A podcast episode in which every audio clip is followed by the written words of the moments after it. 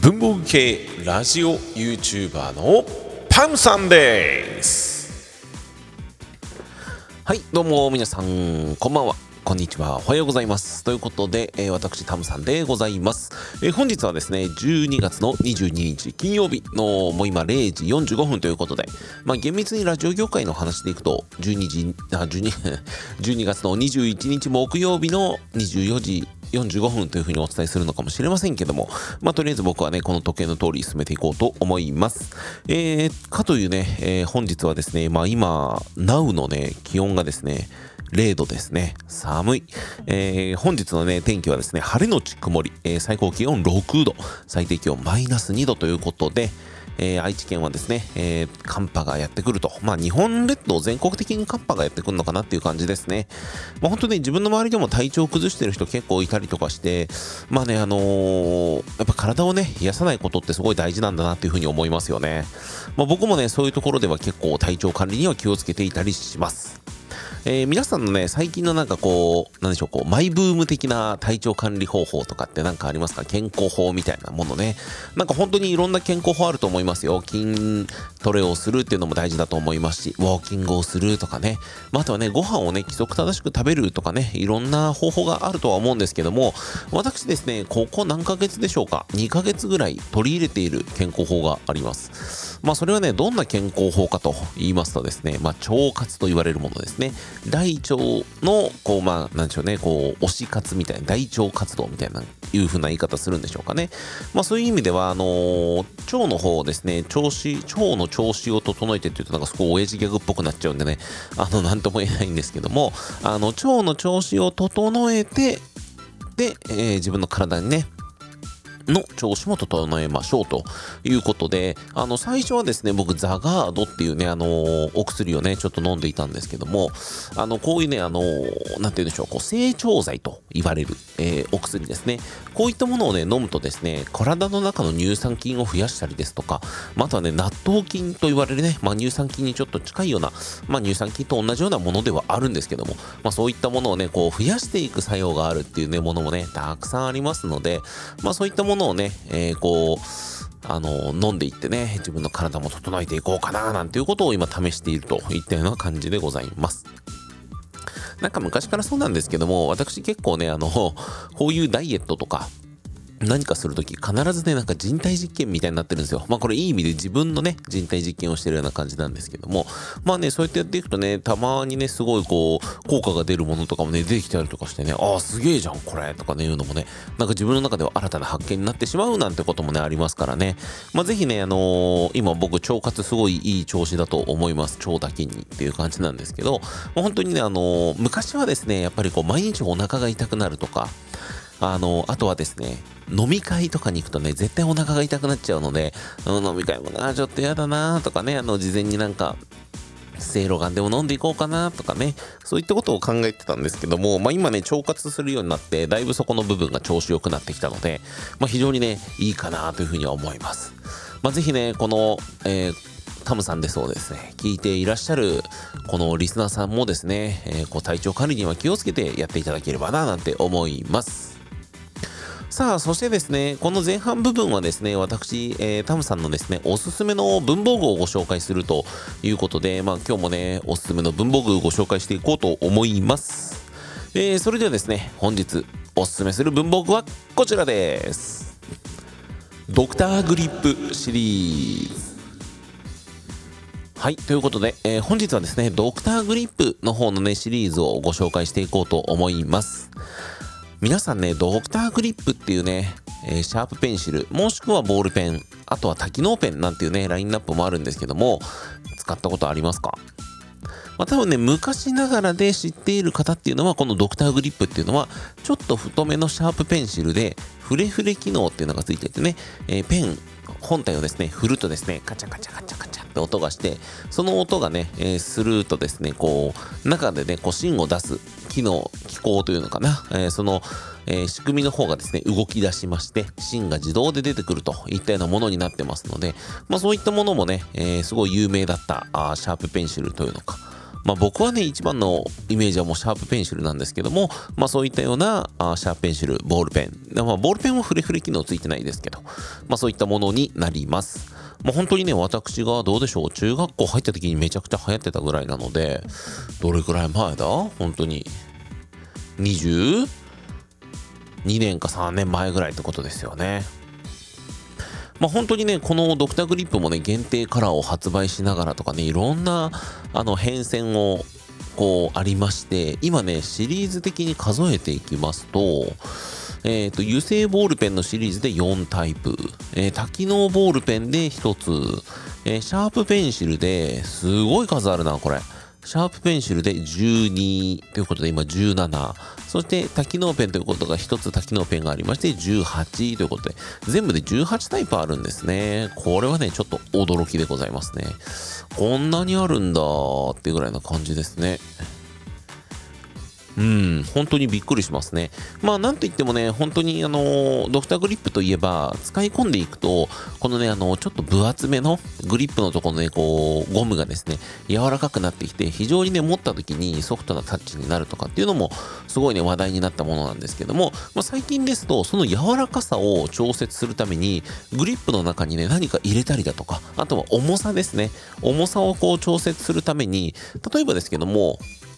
シャープペンシルの芯の方に重さがいっていると非常にね書きやすくなるんですね。これはね低重心と言われる機構でございまして、低重心になると何がいいかって言いますと、ペンをね押さえる力が少なくていいので軽い力で書くことができるっていったよね、そういういいところもありますので、まあ、そういったものを調節するだとか、中に柔らかいシリコンを入れて、またグリップをねよりこうブニブニさせないとかっていうね、そういうのがあったりだとか、もう最近はねノック不要でどんどん芯が出てくるものとか、あとはそのフレフレ機能をロックする機能がついていたりとかね、すごいねいろんな機能が出てますので、ぜひですね文房具屋さんとか、まあ、本屋さんとかの文房コーナーにはよく置いてあるんですけども、まあ、このねドクターグリップシリーズ見かけた際には、まあ、ぜひですねお手に取っていただいて試し書きしていただければなと思います。昔懐かしい太さを覚えていらっしゃる方とかね、書き味を覚えていらっしゃる方は懐かしいっていうふうに思うかもしれないですし、これからですね新たにそういったシャープペンシル、文房具を使うような環境に行かれる皆さん、まあおそらく中学生の方とかだと思うんですけども、ぜひですねドクターグリップシリーズ選んでみてはいかがでしょうか。ということで、本日のおすすめの文房具はドクターグリップシリーズをお届けしました。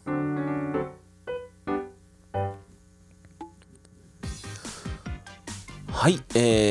めましてタムさんでございます。後半部分はですね音楽の話をしていこうということで、第1回目は、まあ、アイドルさんの話、第2回目はシティポップの話をしてきましたので、まあね続くところながらまたシティポップのお話をさせていただくっていうのもありだったんですけども、まあ、今回はですね僕ちょっと最近なんでしょう、こう自分がね昔聴いていた懐かしいグループをねちょっといろいろ聴いているという感じでして、まあ、最近はですね僕すごい聞いているのはケミストリーさんとか、まあ、あとはですねEXILEさんとかね、すごい聞いてたりします。もう本当にねこの2大巨頭なんですよ、僕のこの昔のよく聞いてきた音楽の中では。まあ、特にねEXILEさんはねもう昔ほんと昔とか今もかっこいいんですけども、本当にね僕ねEXILEのメンバーの中でシュンさんがめちゃくちゃ好きで、歌い方とか声とかも全てもう本当にねかっこいい人やなーと。もちろんね淳さんも憧れだったんですけども、まあ本当にねすげえなーって思ってまして、そういったねところからですね、もうなんていうでしょう、こうもうヘビーユーザーっていうんですか、めちゃめちゃ聞いてましたね本当に。もう聞いて繰り返し聞いてって感じで、まあ、あとはね人気の少ないところですけども、まあ自分こう過ごしてたの田舎なので、田んぼのね真ん中をね、通学中にね、自転車に乗りながらちょっと歌うなんていうのねやってましたね。まあ、なんでね結構ね野球部だったので、坊主にした時にねこう線を入れてねちょっとかっこつけちゃうみたいなことを、やったんですけども、めちゃくちゃ怒られましたね。坊主は坊主だろって言ってめっちゃ怒ったんですけどまあそれが通用することもなく、あかんなーって感じでしたね。皆さんねこうEXILEの中で、こう有名な曲って皆さんの中ではどんな曲がありますでしょうか。私の中でね特に思い入れが深いのはなんだろうな、ラバーズアゲインとかはね、ものすごい流行りましたね。これは中学校ぐらいの時かな、確かスキー合宿とか行った時にね、スキー場で流れてた覚えがあります。もちろん僕がねこれねEXILE 知ったのはね Your Eyes Only という曲なんですけども、これね確かデビュー曲だったと思います。 EXILE のめちゃくちゃかっこいいんですよ、この歌。たまらんのですよね。まあ、とかね Song For You とか、まあ、あとはドラマの方に採用されました時のかけらとかね、あと運命の人っていういい歌ですよね。これもね、なんか女の子が好きな歌とかって言われてますよね。まあ、あとは道とかね、ティアーモとかもいいですよね。まあ、あとは有名なところですとチューチュートレインですとか、銀河鉄道999とかっていうのもすごい流行りましたよね。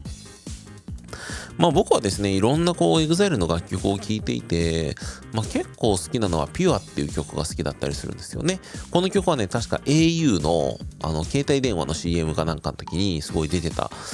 か流れてた、タイアップした歌だったと思うんですけども、まあ、それもねすごい聴くのは良かったなと思います。ただね、僕この EXILE のこの形式、ボーカルが2人いて、そしてパフォーマーがいてっていう形式っていうのは、僕当時ねすごい新しいなと思いました。もちろんね、昔にもそういうグループあったんだとは思うんですけども、やっぱりねこの EXILE っていうのがそういうパフォーマーとボーカリストを掛け合わせたようなところで、まあ、そこはねすごいなと思いましたね、本当に。で、もう一つのねグループの話をしちゃうとですね、次回のね話すネタがなくなっちゃうので、どうしようかなとは思ったんですけども、まあせっかくなんでねこの機会にお話ししておきたいなと思うんですけども、ケミストリーもですね素晴らしいですね。もう僕はねケミストリーさんほんと大好きで、道珍さんと川端さんね2人ね、確か朝やんっていう番組のオーディション番組の中で、生まれたグループなんですけども、これね後から考えるとすごいことで、確かねこの朝やんってケミストリーのねオーディションをやるんですけども、最後ね4人残ったんですよね、確かなんでしょう、メンバーがですね。で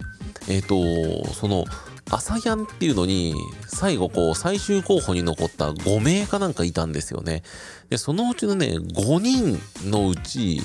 2人はやっぱりケミストリーのお二人じゃないですか、道珍さんと川端さんが合格したんですよね、最終的には。ですけども、そこにね対抗するぐらいのおっていうぐらいの人たちがねこれねさっきのねEXILE さんからねつながるんですけども、なんとですねその時に最終候補で残っていた方がネスミスさんとアツシさんなんですよ。これ驚きですよね。だから片方はケミストリーでデビューして、片方は EXILE でデビューしてなんて、はぁーとかと思いましたけどちょっとびっくりしますよね、本当に。だからね僕もねこれはすんげえなーと思って、で当時からね僕ネスミスさんもめちゃくちゃ歌唱力高くて、でちょっとなんか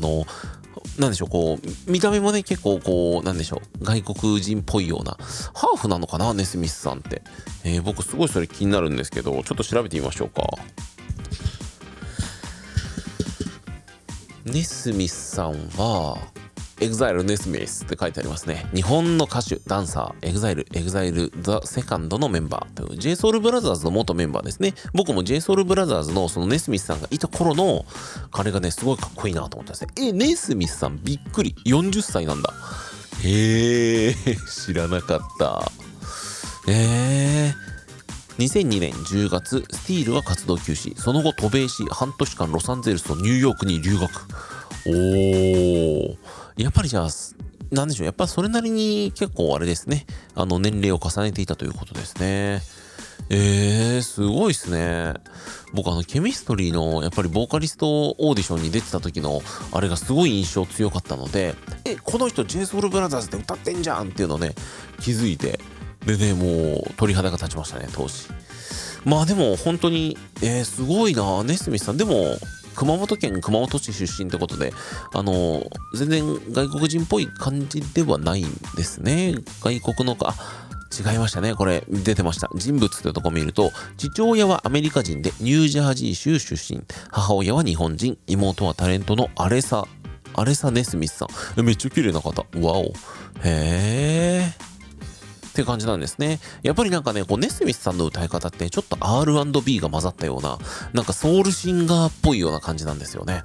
なんかね、そういう歌い方する人ってね、こうかっこいいなぁと思ってましたし、もちろんそういう歌い方する人ですと久保田利伸さんとかね、特にそういうソウルミュージック系な感じの人ですけども、まあそういう歌い方してる人もいますしっていうのはあるんですけど、まあ特にね、ネスミスさんとアツシさんってのは僕当時憧れましたね。まあ、ケミストリーさんについてはね、またちょっと次回深掘りしていこうかなと思いますので、まあ、ぜひね、今回はEXILEのアツシさんの、まあ、お話をしたりとかね、スミスさんのお話をしたりとかっていうことで、今日は締めさせていただければなというふうに思います。まあ、まだまだね、EXILE さんのね、こう、なんでしょう、エピソードあげればいろいろあるんですけども、まあ、一番のね、最後の締めになるかわからないんですけども、私ですね、あだ名がメンディーっていうあだ名がつきます。よく。やっぱ体型も似てるんですけども、